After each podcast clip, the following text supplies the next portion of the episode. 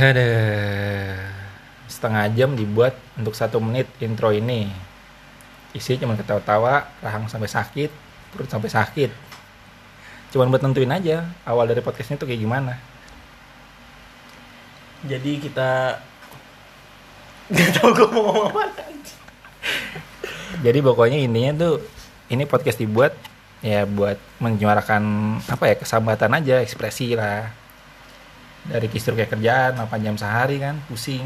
Ditambah lagi urusan di luar kerjaan, Iya pertemanan, percintaan, keluarga. keluarga. eh.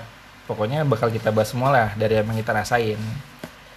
Jadi sebenarnya kita pengen nggak pengen orang dengar sih, tapi barangkali ada orang-orang satu frekuensi Nah, korek. yang dengar podcast ini bisa ikut ketawa bareng. Nah, betul banget. Udah itu aja cukup. Sampai ketemu di episode selanjutnya.